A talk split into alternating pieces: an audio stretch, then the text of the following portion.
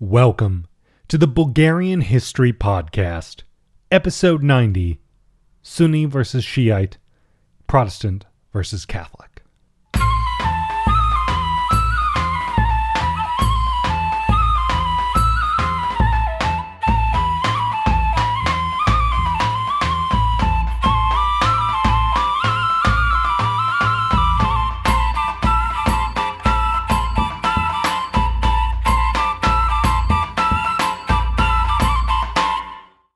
No new patrons in the past two days since I recorded episode 89, but as always, consider supporting even a dollar per episode gets you some cool benefits. So check out the Patreon page or just like us on Facebook and give us a shout out if you can. Getting into it. Last time we saw the Ottoman Navy get trounced, not once, but twice by the Spanish, signaling that they could be challenged even in the friendly waters of the eastern Mediterranean. The Ottomans also faced the wrath of the Safavids, losing all the territories they had gained in 1590 in a war against them. Over in Transylvania, Gabriel Bathory managed to rise and dominate Wallachia and Moldavia before, angry at their failure to adequately support him against the Habsburgs, he turned into a mad king who ultimately got himself murdered. A brief war with Poland brought Moldavia back into its kind of in between status between Poland and the Ottomans, with loyalty pledged to both states. Poland and the Ottomans came to the brink of war again, but it was averted and the Ottomans were allowed to more thoroughly dominate Moldavia. However, soon the Thirty Years' War began between Catholics and Protestants of Europe. The new Prince of Transylvania, Gabriel Bethlen, sided with the Ottomans and invaded the Habsburgs, but was pushed back. Meanwhile, the new Ottoman approved a voivoda of Moldavia who turned on them and sided with Poland, sparking another war there. And during all of this, the death of a 27 year old Sultan Ahmed I brought about the rule of his mad brother Mustafa, before he was ultimately replaced by Ahmed's son Osman. Still, Osman is a teenager, and it remains to be seen what he'll do as ruler. So, we're now to the beginning of this episode. There was a lot to recap there. So, the Polish Ottoman War begins in 1620, but the Ottomans and their Tatar allies aren't really ready yet. This was fortunate for Poland because their nobles didn't take the conflict too seriously. So the Ottomans planned a small invasion in the spring of 1621. But in the meantime, the Ottomans were able to push the Voivoda of Moldavia, who had allied himself against them with the Poles, out of the country and installed a new candidate in late 1620.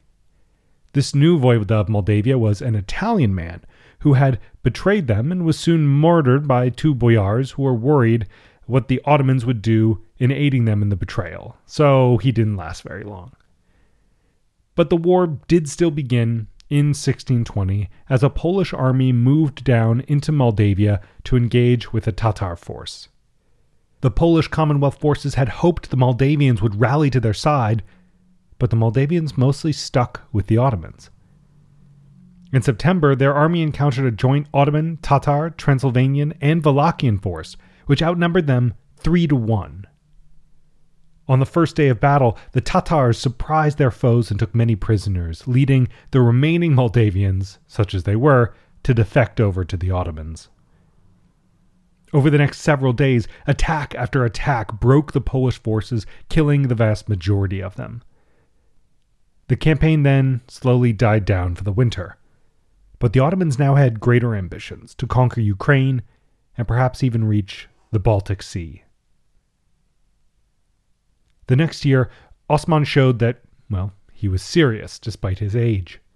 He led, in person, an Ottoman army in excess of a 100,000 strong. The boy was just 16 years old. The Poles, understandably, now took this war far more seriously and tried their best to muster more troops, but they could still only raise about half that number. The armies were in place by late summer, with the Polish Lithuanian force entrenching itself around that ever vital fortress of Chotin.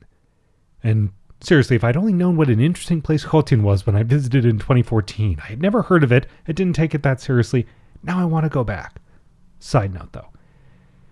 So the Polish Lithuanian strategy here was to counter the Ottomans' numerical advantage with deep defenses, which used the fortress and the river to their advantage. Scattered attacks by Cossack cavalry started the battle, but it was only on September 2nd that the main Ottoman force arrived and began a proper siege. The first few days saw savage Ottoman attacks that were successfully repulsed.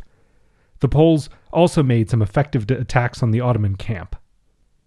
After the first week of this, the Ottomans were frustrated with their lack of progress and decided to attempt to completely cut off the Polish forces and starve them out. They did this successfully, but more Cossack attacks raised Commonwealth morale. By September 25th, both armies were exhausted and low on supplies, and the Poles retreated to a more easily defended position. The Ottomans kept attacking, with their final assault coming on September 28th. But at this point, neither side could really pull a substantial victory out of the situation, and the campaign season was late, and so they met to negotiate. The resulting treaty saw no change to the border, but once again the Poles were forbidden from interfering in Moldavia. Really, when they went home, both sides declared victory. The Poles had stopped the Ottoman army in its tracks, the Ottomans had reaffirmed their dominance in Moldavia. Still, the young Osman was quite unsatisfied with the way his soldiers, particularly the Janissaries, had performed. To respond to this, he closed their coffee shops to prevent them from gathering there. This is generally where the Janissaries hung out and discussed politics and whatever they discussed at the time. And, well, in kind of realizing what was happening to the Janissaries, that they were becoming less effective, Osman began to construct a new military force based around a corps of Anatolian soldiers. But the Janissaries were having none of it. They saw the writing on the wall. They did not want to be replaced, and so, unfortunately for the young Osman, the Janissaries decided to overthrow him and had him killed in 1622. It was just the latest example of how the Janissary Corps had changed. Once the most feared and quite possibly the most effective fighting force in Europe, it was now less and less effective. Its power, on the other hand, had grown, politically, that is. The force was now greedy and undisciplined, even though the Devshirme was still being collected. We've talked about it before, but young children throughout the Balkans were still being taken and converted to Islam, made technically slaves of the Sultan, though Again, this shows that the idea of them being slaves is not quite what would match what our common understanding of slaves, and that they just killed the sultan who was going to replace them.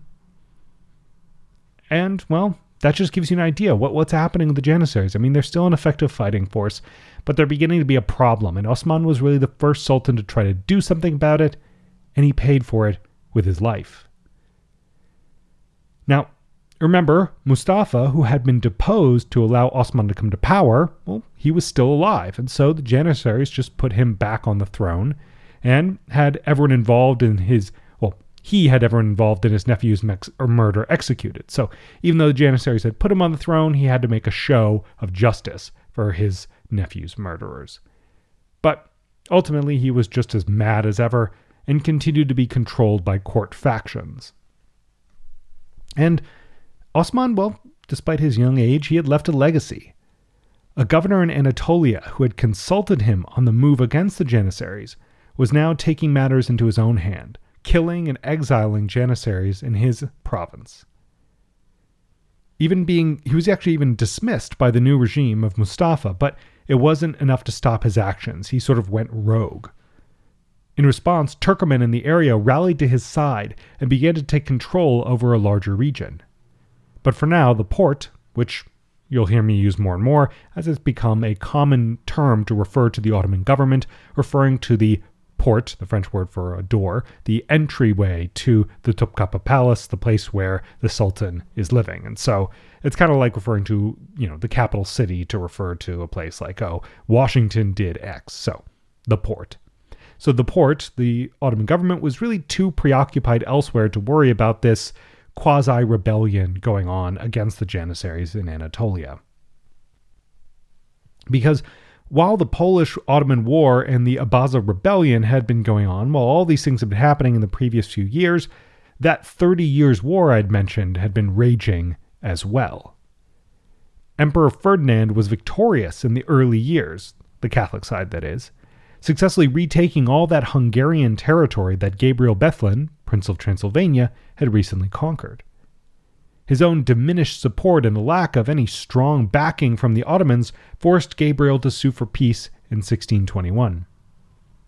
Bethlen was thereby forced to give up the Hungarian crown, and the situation more or less returned to the status quo antebellum. Still, just two years later, Bethlen was yet again fighting with Protestant forces against the Catholic Habsburgs. He eventually offered to ally with the Habsburgs against the Ottomans, switching sides there, by marrying an Austrian archduchess. But the Emperor Ferdinand wasn't interested. I imagine both he and the Ottomans were quite fed up with Princes of Transylvania at this point. But Bethlen wasn't the only one trying to find trying and sort of failing to find a balance between the Ottomans and European powers. In Moldavia, Stefan IX Tomsha was deposed by the Ottomans after failing to find a balance within Moldavia between Pol- pro Polish Commonwealth nobles and Ottoman interests. So we're really seeing a pattern here, right? Less so in Wallachia. Wallachia is more you know, closely under the control of the Ottomans. It's closer to their core territories, just across the river. But for Moldavia and Transylvania, we're still seeing this ever everlasting struggle play out of trying to find okay, how do we balance between the the internal and external forces that want us to side with one or another. Somehow, in Moldavia and Transylvania, despite the wars and the treaties, their leaders were still locked in this perpetual battle for balance. And Undoubtedly, it was a battle where the average people lost. But the Ottomans themselves were also desperately searching for balance and stability of their own. The chaos following the murder of Osman II, the beginning of the Abaza rebellion in Anatolia, and the poor state of Mustafa, who is said to have been wandering the halls of the palace, calling out for his murdered brother Osman, not believing the boy was truly dead. Well, is it any wonder that the leaders of the Abaza rebellion, that sort of Anatolian anti Janissary rebellion, finally decided to march on the capital, and poor Mustafa himself was deposed? Though, lucky for him, through negotiations with his mother, the boy's life was again spared. Which, you know, lucky Mustafa. Uh, twice now he's been overthrown as Sultan of the Ottoman Empire, and both times he was allowed to stay alive. No doubt because of his mental state, no one saw him as that much of a threat. But still, we had yet another change in leadership in the Ottoman Empire. And, well, with all this happening, is it any wonder that the Safavids were ready to take advantage? But Mustafa's half brother Murad became Sultan Murad IV, and the Safavids invaded, just like that, beginning yet another war in the east that the empire was ill prepared for. The Ottomans still controlled Baghdad and Iraq, and the Safavids were resolved to take it. Within months, they had stormed across the border, taken Baghdad, and massacred its Sunni Arab population, intending to turn the city they not just sort of a military into like a military place, but a, a, cultural bastion, right? If they could replace the population with a uh, Sunni or sorry, a Shia, a kind of pro Safavid population, it would be far harder for the Ottomans to control in the future. They were thinking long term. Throughout 1624 and 1625, the Safavids swept through Iraq, further taking Kirkuk and Mosul as the Ottoman allies abandoned them in light of the empire's evident weakness. At least they did succeed in finally putting down the Abaza rebellion during this time, though mm, I haven't read anything about it, but it's quite possible that the change in leadership helped uh, the rebellion be put down. An Ottoman relief force did finally managed to get out to the east and lay siege to Baghdad, but a Safavid relief force chased them away before they could retake the city. By 1626, the Ottomans had been effectively chased out of the region and the situation was looking grim for them. In 1627, a Safavid army was in Georgia, and the Ottomans requested that the leader of the Abaza rebellion assist them. Shouldn't be such a big surprise, his forces turned on the Ottomans, raided their camp, and killed many of their leaders, their pashas. The Ottomans now turned on him and lead, laid siege to his fortress in Erzurum in central Anatolia. By 1628, Abaza accepted a peace deal in which he was allowed to go and rule an Ottoman province far from his base of support. Again, lucky guy. I mean, frankly, it's astonishing he was left alive, and it showed the weakness of the Ottomans at this moment that they were willing to let a man who had led two uprisings against them and killed many to continue not just to live, but to govern a province.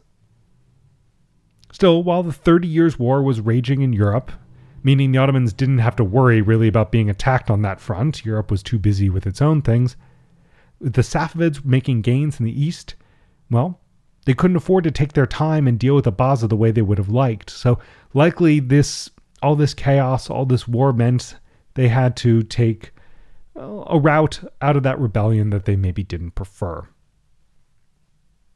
And here I want to mention something that I've alluded to a few times, but I want to talk about it in a little bit more detail because in this period, and really for more than a century before, when we talk about the Porte, when we talk about the governance of the Ottoman Empire, you can't leave out the so called Sultanate of Women. Now, this has been going on, as I said, for over a century with a rise of female power, generally the mothers and wives of the sultans, beginning in the reign of Suleiman the Magnificent. But while during that era these women had been powers in court, the reigns of Ahmed, Mustafa, and Osman saw women basically running the show on behalf of their teenage or mentally unstable children. This was possible because while the empire had been previously run from wherever the sultan was, i.e., often on campaign, so if the sultan was far off on a frontier, that's where the government was, that's where the decisions were being made. But the and during the system, the young heirs and their mothers, again, they weren't kept in Constantinople in the Topkapi Palace. They were sent off to govern provinces. Remember that system where whoever was closest to the capital was the heir apparent. This made it impossible for these women to amass power in the same way. But now that the empire was run solely from the palace in Constantinople, and the young princes remained there throughout their lives and their whole childhoods. There were ample opportunities for these women to build bases of political power. Now, of course, the viziers, you know, the, the sort of cabinet members and prime ministers, if you will, they wielded power within this environment to varying extents, but they could be dismissed or even executed far more easily than a sultan's mother or wife could. And this is in part what made these women so powerful. Their, their status was more long lasting, more resilient. The public and the viziers may have opposed the de facto rule from time to time, but in practice there wasn't that much they could do to limit the power of these women. They generally built their own reputations through charity and public works to try to win over some public favor, but as is clear, that didn't always work. Frankly, if you look back into ancient history, we see this most of the time. When a woman rules, often it's harder for her, right? The population is less willing to accept her legitimacy, and she has to really put in extra effort. But they can be tremendously successful, as we know. It's also another reminder, something I alluded to a little bit before in this episode, that the institution of slavery in the Ottoman Empire was just so different than how someone who is raised learning about slavery in, say, uh, a Western Hemisphere, North or South American sense, would think about it. Technically, because I want to mention this, that these women, the Sultanate of Women, they were slaves of the Sultan, just as the Janissaries were. But it should be clear that their position bore no resemblance to the position of chattel slaves in the Americas. In practice, slave meant more subject, as in a subject uh, person within an empire or a state, more than literal property who was bought and sold. This applies to the term used by Bulgarians under Ottoman rule as well, something, again, we've discussed in the past and we'll talk about a lot more when we reach the 19th century. And speaking of female power, in 1639, Gabriel Bethlen died and was succeeded by his wife, as it seemed he had no children. But remember, Transylvania was not a traditional monarchy, and so his wife wasn't, you know, didn't become ruler just by being his wife. She was actually elected by the Diet to be Princess of Transylvania. Interestingly, she was from Brandenburg, you know, near modern Berlin, and had spent much of her life in Sweden. One only wonders what she made of Transylvania at this time. Though, despite her foreignness, she was elected, and the Ottomans approved of her position. And despite this, she actually did try to push the, Hap- the Transylvania towards the Habsburgs, which is a bit unsurprising. I mean, the Habsburgs were a lot closer to what she was familiar with, despite the fact that spending all that time in Brandenburg in Sweden, she was a Protestant. But, you know, she could only get away with that for so long, and less than a year after she became the ruler, the Ottomans pushed her out. They wanted her brother in law on the throne instead, but within two weeks, the son of the former Prince of Transylvania, Sigismund Rákóczi, and the boy's name was George Rákóczi, was elected instead. Now, that same year, the Ottomans embarked on yet another offensive against the Safavids. Flooding in Iraq meant that the army couldn't really effectively operate there, and so they instead invaded Persia proper. For once, the Ottomans defeated a Safavid army and sacked one of their cities before managing to get into Iraq and laying siege to Baghdad once again. But another bad winter was coming, and the weather threatened Ottoman communication and supplies, and so the army had to withdraw and allow the Safavids to re establish control there. Or rather, I could say re re establish. Suddenly, though, the Ottomans were back in the game despite those late setbacks. Or really, that's what you'd think, because the next few years didn't see any substantial gains by either side. But, you know who was making gains? The Janissaries. Not on the battlefield, but in the palace. In 1631, they stormed the palace and killed the Grand Vizier. The now 19 year old Sultan Murad understandably fearing eh, having the same fate of his younger half brother Osman, decided that it was time to really assert his authority for the first time. He resolved to end the corruption that had been growing as a result of inflation, tax farming, and the Sultanate of Women. Not to say that the women were sort of inherently corrupt, but they were unable or unwilling to take a strong stand against corruption based on their position, and so their power helped corruption flourish. One of the first steps was to ban the coffee houses. I actually posted on the Facebook page recently about the role of coffee houses, so like the Facebook page and check that out. It's a really interesting article. But in short, they were places where people like Janissaries could meet and talk and scheme a little bit. And previously, there was no good place for this to happen naturally, and so there wasn't as much of it. Now, Murad also banned alcohol and tobacco, instituting the death penalty for anyone breaking these bans. In other words, his way of tackling corruption was attacking the places where corruption happened, as well as attacking what he saw as vices, you know, the things that he saw as leading to moral degeneration. But his practices were even more brutal than that because he would disguise himself in civilian clothes to patrol the streets and taverns looking for people who were flouting his bans. When he found them, he would identify himself and execute the person on the spot. He would also sit near the waters around his palace and kill boatmen with a bow and arrow when they rowed too close to the palace walls. What I'm trying to say is he liked killing people. For the rest of the 1630s, he went about implementing this whole new set of strict policies, but time would only tell whether they would have their intended effect. Now, over on the high seas, the Ottomans were actually reaching farther than ever despite their recent losses in the eastern Mediterranean. Armed with that better boat technology given to them by the Dutch during their previous revolt against the Spanish Habsburgs, if you'll recall, these years saw Ottoman Barbary corsairs raiding places like Iceland and Ireland, where, for example, villagers in County Cork were taken away as slaves to North Africa. One can only imagine the torture they endured, those poor Irish people in North Africa with no sunscreen. The horror. Anyways, little joke for people like me who uh, need a lot of sunscreen. But besides that, I mean, just imagine, you know, Ottoman-led Barbary pirates going to Iceland. It's it's it's really wild, and well, showed the the expanding reach of the Ottomans, and particularly though the Barbary pirates. However, they were still being challenged. European states would occasionally sign peace treaties with them, but they were never very well enforced. Gradually, however, this is the time when England was transforming into a global naval power, a transformation which allowed it to increasingly challenge and defeat these corsairs. But that's a very gradual process, and so we'll check up on that over time.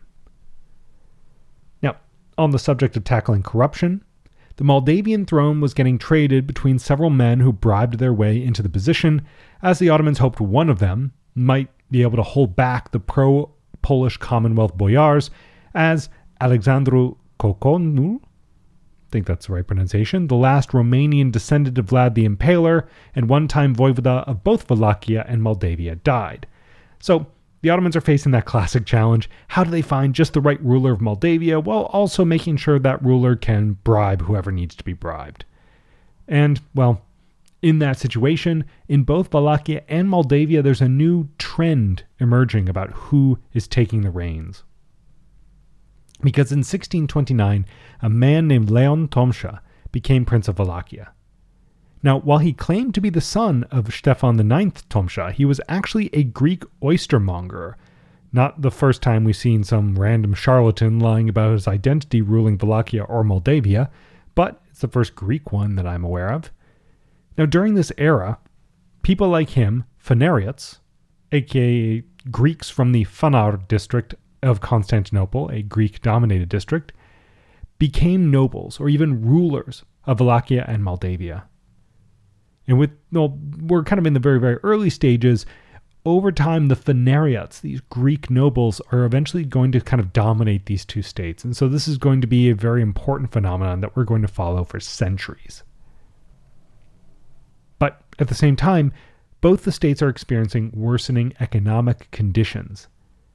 Now, on the positive side, the Ottomans were taking fewer taxes, but this did not change the fact that following the unification attempts by men like Michael the Brave, their military and diplomatic power was spent. The states were simply exhausted, much in the same way we saw Bulgarian states exhausted after fighting really intensive periods of conflict.